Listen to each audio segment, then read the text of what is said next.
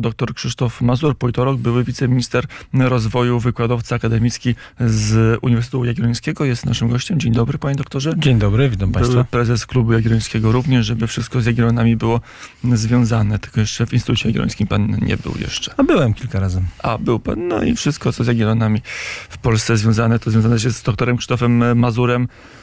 No dobrze, mamy rozmowę o Ukrainie, o sytuacji militarnej za nami gospodarczo, mamy decyzję OPEC+, mamy kolejne ataki Putina i mamy państwa europejskie, które starają, się ratować swoje gospodarki trochę jak może każdy się ratować. To tak to wygląda? Nie wiem, czy, czego dotyczy do, koń, do, końca pytania, ale jeżeli pyta mnie pan o ostatni pakiet pomocowy w Niemczech na 200 miliardów, no to rzeczywiście on się spotkał z mocną kontrą ze strony innych państw, między innymi komisarz bodajże z Francji i z Włoch, e, powiedzieli, że to jest e, niezgodne, żeby teraz Niemcy pomagały swoim firmom, e, dopłacając im do kosztów energii, nie w ramach spójnej polityki europejskiej, to zaburza zasady konkurencji na wspólnym europejskim rynku, czyli coś, co kiedy do niedawna było fundamentem, że wszyscy, jeżeli pomagamy, no to nie może być tak, że jeden kraj pomaga bardziej swoim firmom niż inny, innym, bo wtedy nie będzie konkurencji. pomoc publiczna, Dokładnie. takie magiczne d, d, parę I, słów. I kiedyś które... Bruksela stała mocno na straży tych zasad, no a dzisiaj widać, że najmocniejsze gospodarczo państwo, które widzi, że żeby utrzymać konkurencyjność swojego przemysłu, potrzebuje im pomóc, y, żeby nie płacili tyle za, za energię no, gra trochę niezgodnie z tymi regułami, którymi kiedyś, którego kiedyś Niemcy byli strażnikami. No to jest ten element europejski, ale jak spojrzymy dalej, mamy element globalny. Widzimy to po naszych portfelach i po kursie dolara, który pikuje. Widać, że Stany zgarniają kapitał do siebie. To jest tak, że jesteśmy w jakimś momencie, gdzie pewne ustabilizowane kontakty się rozszywają i, i wszyscy wpadają w lekką panikę. Jeśli pyta pan o e, relacje między euro i dolarem albo między złotówką a dolarem, to tutaj z kolei e, mechanizm jest inny. To znaczy pan mówi, że mamy sytuację rozwalenia się tego dotychczasowego ładu, to tu mam wrażenie, że raczej jest konsolidacja tego ładu. To znaczy żyjemy po II wojnie światowej w ładzie, który czasem się nazywa tam systemem z Bretton Woods. Polega to na tym, że dolar, Amerykanie wygrali II wojnę światową i ustanowili dolara jako, jako walutę e, powiedzmy wymienną dla handlu międzynarodowego, jako taką, która jest e, podstawą do e, transakcji międzynarodowych. No i okazuje się, że wszyscy mówili, że ten system z Bretton Woods już upadł, że już jest dawno po tym, że mamy teraz wielo, bipolarną... Albo wielopolarny wielo, tak, nawet świat, bo to nie tylko Chiny, ale jeszcze... Dokładnie. No i nagle się okazuje, że jednak jak kryzys, to wszyscy i tak wolą swoje aktywa trzymać w dolarze, czyli to jest tak naprawdę cały czas potwierdzenie tego, że ten system, który Amerykanie budują po II wojnie światowej jest na tyle silny, że dla inwestorów to jest bezpieczny, w miarę bezpieczny, bezpieczna przystań i tam rzeczywiście dzisiaj duże fundusze międzynarodowe, ale myślę, że też wielu prywatnych inwestorów po prostu szuka sposobu na to, żeby inflacja nie, nie zżarła ich oszczędności. To skoro już przyjęliśmy taki, ja przyjąłem taki format rozmowy, że rzucam myśl, a pan doktor ją wyjaśnia, to kolejna myśl, żyjemy w, w czasach odwróconych wojen walutowych. Do tej pory przed kryzysem różne kraje starały się obniżyć wartość swojej waluty, żeby mieć lepszy bilans handlowy, żeby pomóc swojemu eksportowi. Teraz wydaje się, że kraje działają odwrotnie, że chcą, żeby ich, ich waluty były jak najsilniejsze, żeby móc taniej kupować surowce albo w jakimś innym celu potrzebują tych bardzo mocnych swoich walut.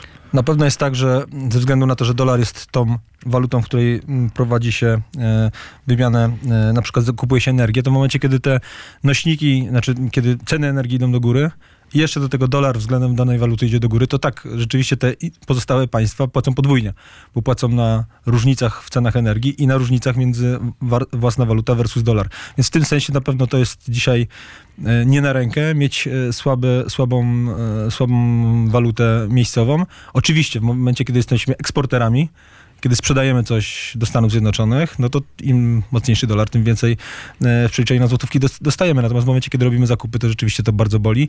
No i w przypadku y, polskiej gospodarki, y, tak, to jest, to jest jakby bez wątpienia jeden z czynników napędzających inflację. No ale to w tym momencie, jeżeli mamy albo umocnienie się, czy powrót do systemu z Bretton Woods i pokazanie, że ten jak dolar jest walutą globalną i żadne euro mu nie zagrozi, to jakie szanse ma takie państwo jak Polska z własną walutą, z własnym Narodowym Bankiem Centralnym ale też ze swoją ograniczoną siłą i ograniczoną możliwością kraju 400-milionowego. Teraz pan zmienił taką narrację, bo kiedyś w Radio Wneda, czy chyba obowiązywała narracja, że świetnie, że nie jesteśmy w strefie euro, dobrze, że mamy złotówkę, możemy dzięki temu bardziej elastycznie ja reagować tylko na własne, pytanie, na to nie ma no, to żadnej... pytanie to... z tezą, panie redaktorze. Nie, to nie było Chciałem ją tezy. wydobyć tą tezę. Natomiast jeżeli chodzi o euro, to y, tutaj mamy problem y, podstawowy, to znaczy Niemcy budowały od, swojej, od 10 czy 15 lat y, swój sukces gospodarczy na czterech elementach, tak? Na taniej, e, tanich e, produktach z Chin, taniej energii z Rosji, e, globalnym systemie wolnego handlu i w miarę konkurencyjnej sile własnej gospodarczej. I teraz Chiny mamy, im odpadły i Rosja. Chiny im odpadły, Rosja im odpadła, no nie, no ale system wolnego handlu też się załamał. Już mam, wszyscy mówią, że teraz już nie będzie jednej globalizacji, tylko tak naprawdę ten inter, interwencjonizm pójdzie tak daleko, że będziemy mieli kilka, kilka stref zintegrowanych, które ze sobą będą konkurowały. Więc tak naprawdę trzy z czterech filarów niemieckiej gospodarki upadły. Więc to jest oczywiste dla wszystkich, którzy na przykład trzymają swoje aktywy, nie wiem, z Wall Street, trzymają swoje aktywy w różnych y, częściach świata, że no, ta wojna na Ukrainie to nie jest problem tylko dla Ukrainy, to nie jest problem dla Rosji czy dla krajów tutaj y, wschodniej flanki NATO, tylko dla całej Unii Europejskiej, bo Niemcy są najsilniejszą gospodarką. Jak trzy z czterech filarów rozwoju gospodarczego najsilniejszego kraju gospodarczy w Unii Europejskiej się na naszych oczach załamuje, no to wiadomo jest, że jeżeli mam możliwość przeniesienia teraz swoich aktywów z, z euro na dolara albo z udziału z akcji w niemieckich firmach na rzecz amerykańskich firm, no to ci inwestorzy z Wall Street dokonują tego typu y, przeje, y, przeniesienia swoich aktywów. I to jest wydaje się być zupełnie zrozumiałe i rzeczywiście, jeżeli mówi się o tym, że mamy teraz taką sytuację, że chyba nie ma nikogo na świecie, kto jest w stanie powiedzieć, jak będzie wyglądała gospodarka po tej zimie. Znaczy, dzisiaj wszyscy wzięli głęboki oddech, znaczy, znaczy głęboki wdech. Widać, że na różnych poziomach dokonuje się taka też akumulacja kapitału w tym sensie, że na przykład są wysokie marże w firmach, ale pracownikom się nie płaci, nie daje się podwyżek. Czyli firmy trochę starają się nabrać jeszcze tego tłuszczyku, bo nie wiedzą, jak bardzo te kolejne miesiące w nich uderzą. I tak naprawdę nikt nie wie, jaką sytuację gospodarczą będziemy w marcu, mieli w marcu czy w kwietniu. Natomiast wszyscy wiedzą, że jeżeli będzie źle, to ten e, zły jakby taki proces zacznie się w Europie że to raczej Europa dzisiaj, Credit Suisse, tak, Deutsche Bank, to są dwa duże szwajcarski i niemiecki bank, które już dzisiaj mówi się, że są e, gdzieś tam na cienkiej granicy wypłacalności i są kolejne, kolejne złe prognostyki takie e, finansowe, Tylko, ale to wszystko dotyczy przede wszystkim tych, tych europejskich firm, właśnie ze względu na ten model rozwoju gospodarczego oparty na czterech filarach niemieckich, gdzie trzy zostały na naszych oczach rozwalone. Na ile to jest głębszy kryzys niż kryzys zadłużeniowy w strefie euro? Oczywiście, że on jest głębszy, no bo on się przecież wziął od pandemii, a w pandemii okazało się, że po pierwsze globalizacja, czyli przenoszenie tych najprostszych, wydawałoby się, a potem coraz bardziej skomplikowanych elementów produkcji do Chin, Okazało się, że po prostu te tak zwane zerwane łańcuchy, no, polegało to na tym, że z jednej strony to było dla firmy bez, oszczędne, były oszczędności, że nie produkujemy w Niemczech, tylko produkujemy w Chinach, a z drugiej strony okazało się, że w sytuacji lockdownów lub jakichś tam innych, yy, innych yy, zmian dotyczących po prostu ograniczeń w transporcie towarowym czy w produkcji, nagle się okazało, że te europejskie firmy są uzależnione. I wtedy tak naprawdę rozpoczęła się cała ten, ta kaskada tych problemów, no bo poprzez przerwane łańcuchy, jeżeli ktoś jednak chciał kupić samochód, no to zdecydował się, żeby zapłacić za niego 20-30% więcej. Jak chciał kupić jakiś produkt, który nie był w tym momencie dostępny na rynku, no to musiał go kupować na rynku wtórnym z marżą. I to zaczynało, to tak naprawdę zaczęło napędzać, napędzać gospodarkę. Więc to nie jest tylko kwestia stricte kryzysu świata sektora finansowego. To jest tak naprawdę pierwszy, pierwszym elementem tego kryzysu to było po prostu kryzys towarowy, brak, deficyt towarowy ze względu na pandemię. Chociaż wydaje mi się, tutaj, tu będzie pytanie z tezą i to teza jest taka opis, opisowa, że w roku 12-13 jakoś w obiegu intelektualnym myśmy bardziej się bali kryzysu. Trzeba więcej mówiono o tym, że, że, że Deutsche Bank upadnie, bo, bo ma te instrumenty pochodne i to wszystko się zawali, bo jest jedną wielką piramidą finansową, a teraz o tym raczej nie mówimy. To jest, pan doktor ma głos odosobniony, tak mi się wydaje, że w naszym dyskursie jeszcze nie ma takiego powszechnego przeświadczenia, że jest bardzo ciężko i że za chwilę, że tuż za rogiem jest katastrofa. Nie wiem, czy jestem odosobniony, bo w tych e, periodykach czy tych e, kontach na Twitterze różnych liderów opinii dotyczących kwestii gospodarczych to jest dzisiaj obowiązujące zagadnienie. No, e, to jest chyba zdanie z jednego z prowadzących funduszy inwestycyjne z, ostatniego, z ostatnich 24 godzin, który mówi, że dzisiaj mamy na rynku finansowym wezwanie do zabezpieczenia swoich aktywów. To oznacza, że to też jest takie być może technicznie, ale to po prostu polega na tym, że cały system finansowy obraca pewnymi pieniędzmi i ma możliwość obracania im, o ile wskaźniki ryzyka są nisko. Natomiast jeżeli wskaźniki ryzyka, czyli coś, co tak naprawdę jest pewnego rodzaju modelem, tak? Modelem, który ktoś opracowuje i mówi, słuchajcie, wy macie tutaj za dużo kredytów niebezpiecznych i możecie w pewnym momencie, jak one przestaną być spłacane, mieć problem z całą płynnością finansową swojej instytucji. Natomiast tak naprawdę to od tego modelu ryzyka za, e, bardzo wiele zależy. I teraz mamy dzisiaj sytuację taką, że widać, że ten kryzys, który gdzieś tam energetyczny dotyczy całej gospodarki, ten, e, to ryzyko rośnie to oznacza, że tak naprawdę firmy muszą na przykład mieć więcej zabezpieczeń dla kredytów, które mają. Więc muszą tak naprawdę zacząć zbierać kapitał. No więc zaczynają zbierać kapitał, trochę same napędzają kryzys, no bo, no bo ściągają ten kapitał z rynku. Dokładnie. No i teraz tak naprawdę jest pytanie, jakby jak długo to potrwa i gdzie jest, gdzie jest to dno, nie? Jakby jak bardzo będzie też głęboki ten, ten, kryzys tego e, I tu wrócimy zimowe. do natomiast, pierwszego pytania o Natomiast chciałem tylko, chciałem tylko jedno, to, bo, bo, żeby, żeby tutaj jakby to jasno powiedzieć. Wydaje mi się, że może to nie przebija się do, do głównego nurtu, ale od kilku tygodni, a na pewno, na pewno, prawdopodobnie od kilku miesięcy, ale na pewno kilku tygodni, mamy po prostu e, powracający wątek kolejnych firm, które właśnie ze względu na profil ryzyka, okazuje się, że są dzisiaj znaki zapytania co do ich wycen giełdowych, co do ich płynności, czyli w domyśle, jeśli coś wydało, wydarzyłoby się nie po, nie po ich myśli, może się okazać, że mamy do czynienia z jakimś Lehman Brothers.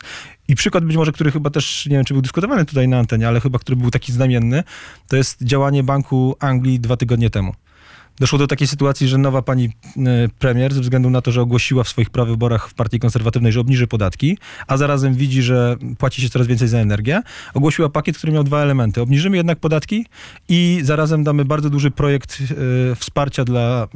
Tak, tak, tam chodziło przede wszystkim o rodziny, żeby nie płaciły tyle za energię. I fund zanurkował. I fund zanurkował, bo nagle rynki się okazało, że e, zamiast za, y, powiedzieć, hurra, świetnie, że mamy obniżone podatki, zrozumieli, że to jest w bardzo trudnej sytuacji. Kolejne zadłużenie zadłużanie się na kolejne jakieś tam pakiety. I okazało się, że fund za, zanurkował, ale zanurkowały też obligacje. A to było połączone z kolei z tym, że w, w Wielkiej Brytanii fundusze emerytalne to są przede wszystkim 90% to są prywatne firmy. I te prywatne firmy, żeby mieć bezpieczny pakiet, y, swój, swój, swoje, y, swój, swoje portfolio, czy, czy, czy, y, czy swój portfel, no to przede wszystkim kupują te obligacje. Więc jak te obligacje poleciały na, na łeb na szyję, to okazało się, że być może część z tych wypłacających emerytury co miesiąc e, Brytyjczykom firm e, po prostu splachtuje. I wtedy nagle się okazało, że Bank Anglii musiał zacząć skupować obligacje, żeby po prostu e, w sposób sztuczny utrzymać pewien poziom, który był bezpieczny dla rynków. Nie? I to pokazuje, że jeżeli tak bardzo Wielka Brytania musiała zaingerować, skupując te obligacje, żeby Brytyjczycy mieli obligacje w miesiącu, prawda, wrześniu, październiku czy w listopadzie, no to tu jesteśmy, jeżeli chodzi o, o świat finansowy. I nie wiemy, jak, jak dużo jeszcze takich kryzysów jest przed nami, bo, ta winter, bo winter is coming i nie wiadomo, kiedy ona się skończy. Mhm, na skupowanie obligacji nawet na rynku wtórnym to już jest czysty dodruk pieniądza, to już jest nic, mm, nic innego. Zresztą Polska też przez chwilę taką procedurę prowadziła. Nie wiem, czy dalej zdaje się nie prowadzi, ale tutaj może i dobrze, że dałem panu doktor, doktorowi dokończyć. Doktor Krzysztof Mazur gościem popołudnia wnet, bo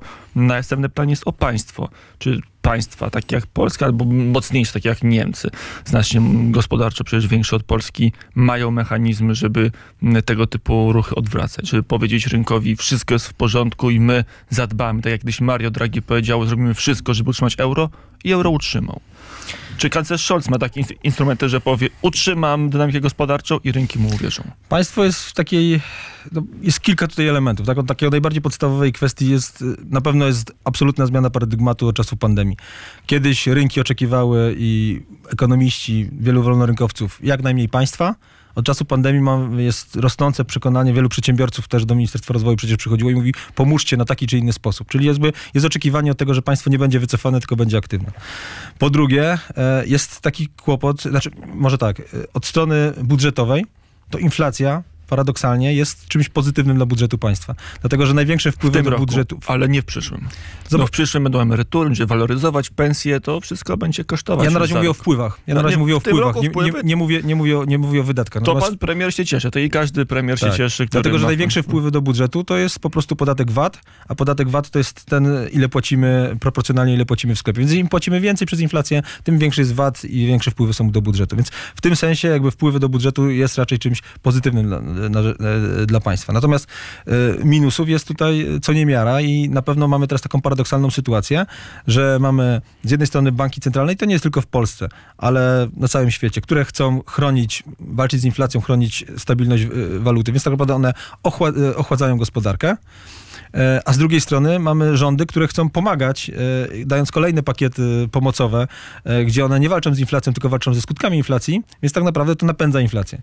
Tak jak było w Wielkiej Brytanii, prawda, z jednej strony ten obniżenie podatku, a z drugiej strony pomoc dla tych, czyli do, druk, do druki pieniędzy, jak pan słusznie powiedział, ale dlatego, żeby gospodarstwa mniej płaciły w miesiącach zimowych za energię. Czyli tak naprawdę mamy z jednej strony działania antyinflacyjne, ale też antyrozwój gospodarczy przez banki centralne, a z drugiej strony proinflacyjne i rozgrzewające gospodarkę e, rządu. Więc to są te dwie twarze, mówiło się, że Glapiński to jest ta zła twarz hmm. polityki e, państwowej, gospodarczej, a Morawiecki to ma być ta dobra twarz. No ale to widać, że to po prostu ze sobą jakoś, jakoś nie współgra. A jeszcze jest do tego trzeci, a trzeci ten element. w ramach politycy mix, tak? Że ci trochę hamują, ci trochę dają gazu no i, i widać, idzie. że to, no właśnie, jeden hamuje, drugi dodaje gazu. Widać, że tutaj jakby to chyba nie jest, nie jest coś, co, co, co by usatysfakcjonowało jedną czy drugą, drugą stronę. A jeszcze jest do tego a ten trzeci element. cofnąć nogę? A jeszcze, te, jest jeszcze jest ten trzeci element, czyli tak naprawdę kwestia potem próby już ręcznego zarządzania tym, że mamy, bez, ja się tutaj absolutnie zgadzam z tymi ekonomistami, którzy mówią, że w tym momencie głównym napędzającym e, inflację to są firmy, które chcąc, pomimo tego, że rosną im koszty, chcą utrzymać marżę tak? Czyli tak naprawdę to one tą gromadzą tą marżę, więc państwo ręcznie próbuje ty, ty zarządzać opodatkowaniem tej dodatkowej marży. Więc mamy tutaj tak naprawdę trzy y, działania, działania państwa i one jakby nie układają się w nic, nic spójnego. Rozumiem, że teraz muszę przejść do tego pytania, co należałoby zrobić w tej sytuacji. Tak? To prawda, no mamy odpowiedź niemiecką, to słynne już osławione 200 miliardów mm, euro, które budzą wątpliwości.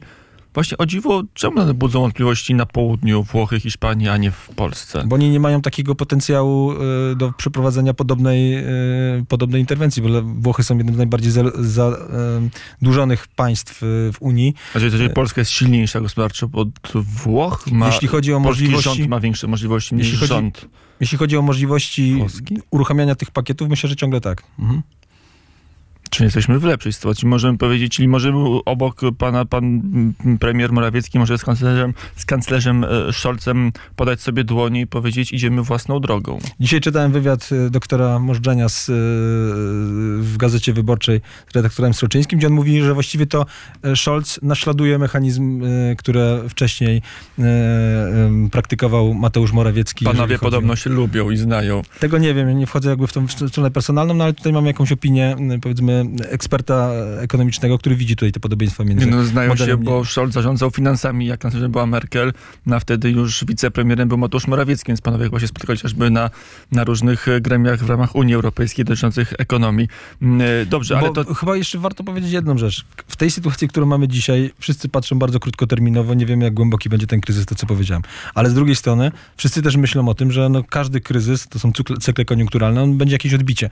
I teraz każdy też chce zabrać jak najlepszą pozycję przed tym odbiciem, to znaczy, że dużo łatwiej y, to odbicie przeżyjemy wtedy, kiedy będziemy mieli firmy, a nie wtedy, kiedy te firmy upadną i na nowo trzeba będzie je zakładać, rekrutować ludzi, zatrudniać i tak dalej, i tak dalej, uruchamiać linie produkcyjne. Dużo łatwiejszy, znaczy dla gospodarki, dużo lepsza jest sytuacja, kiedy nawet y, będzie w fazie, fazie, pewnej przetrwalnikowej dana firma i ona potem, jak będzie odbicie gospodarcze, ona będzie, mogła, będzie gotowa do ekspansji, niż sytuacja, kiedy po prostu ta firma upadnie i trzeba będzie na nowo ją y, odbudowywać. Więc myślę, że to jest to, co dzisiaj toczy się gra w tej polityce przemysłowej, żeby jak najwięcej tych firm, także w Polsce, miało taki potencjał do tego, że w momencie, kiedy będzie odbicie, żeby mogły wystartować, a nie żeby mm, tak naprawdę trzeba było budować od zera. No dobrze, ale z drugiej strony jest głos, nie zadłużajmy się, jest głos, że ten budżet, który w tej chwili jest w Sejmie, dopiero co było pierwsze czytanie, jest budżetem fikcyjnym, bo deficyt tam jest zapisany 68 miliardów złotych, a dodatkowe 150, 160, może i 200 miliardów jest poza budżetem w PFR-ze, w BGK i Bóg wie gdzie jeszcze. No to jest mechanizm... I, I, mówią, nie wydawać, oszczędzajmy trochę jak Czechy, bo zdaje się, Czechy przyjęły taką taktykę, tam już jest po wyborach, tych dużych, najważniejszych, przed nimi wybory prezydenckie. No i Czesi tych tarcz mają co na lekarstwo i korona się dobrze trzyma, inflacja jest w miarę pod kontrolą. No, bez przesady, ale jest niższa niż w Polsce w tej chwili. Ja myślę, że tutaj nie jestem w stanie tak odpowiedzieć bardzo e, generalnie.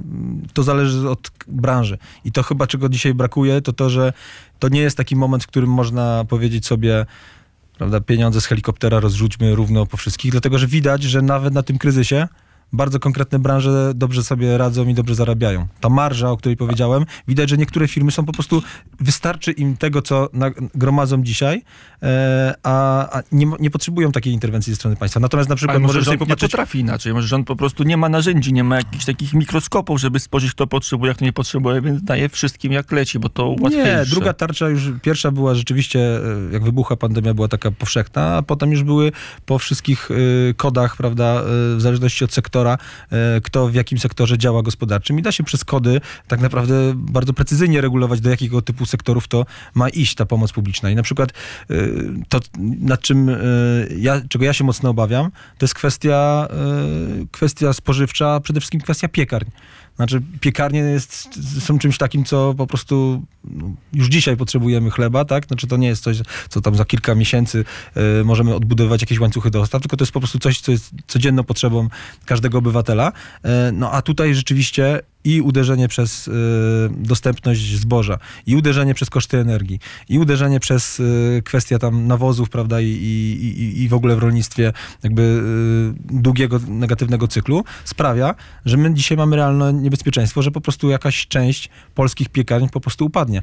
I teraz pytanie brzmi... I tu jest miejsce dla rządu, żeby No, rząd powiedział, py- pytanie, pytanie, piekarnie, to jest, y, wyjmujemy ten kod PKD, czy tą działalność i dajemy każdej piekarni pomoc. Pytanie, czy to nie jest tego typu mm, kwestia bezpieczeństwa str- strategicznego, żywnościowego, która rzeczywiście uzasadniłaby tego typu interwencje. I to jest y, tego typu myślenie, które dzisiaj należałoby moim zdaniem uruchomić, bardziej niż myślenie w kategoriach dawać czy nie dawać. To jakby jest zbyt łopatologiczne postawienie sprawy i dzisiaj po prostu trzeba wyraźnie odróżnić tych, od, którzy sobie świetnie radzą dzięki marżom, od tych, którzy tak jak w przypadku piekarni. y, słyszałem o takim przykładzie y, człowieka, który zapłacił za gaz 3 3000 zł miesięcznie, a teraz ma do zapłacenia 24. No to to jest skok y, w miesięcznym opłacie za energię, taki, który oczywiście, że ekonomicznie taka piekarnia nie jest w stanie tego typu szoku y, cen, podniesienia cen energii po prostu y, przetrwać. I tak od globalnej by, polityki ekonomicznej, polityki gospodarczej do piekarni. Doktor Krzysztof e, Mazur nas e, poprowadził po, po tym, jak Panie wygląda... redaktorze, na końcu to, to jest ta gospodarka, która najbardziej będzie nas dotykała i te ceny chleba, które musimy płacić, myślę, że to jest to, co bardzo po kieszeniach nas wszystkich uderza. I tu jest miejsce dla rządu. Na pewno. Mm, Powiedział dr Krzysztof Mazur,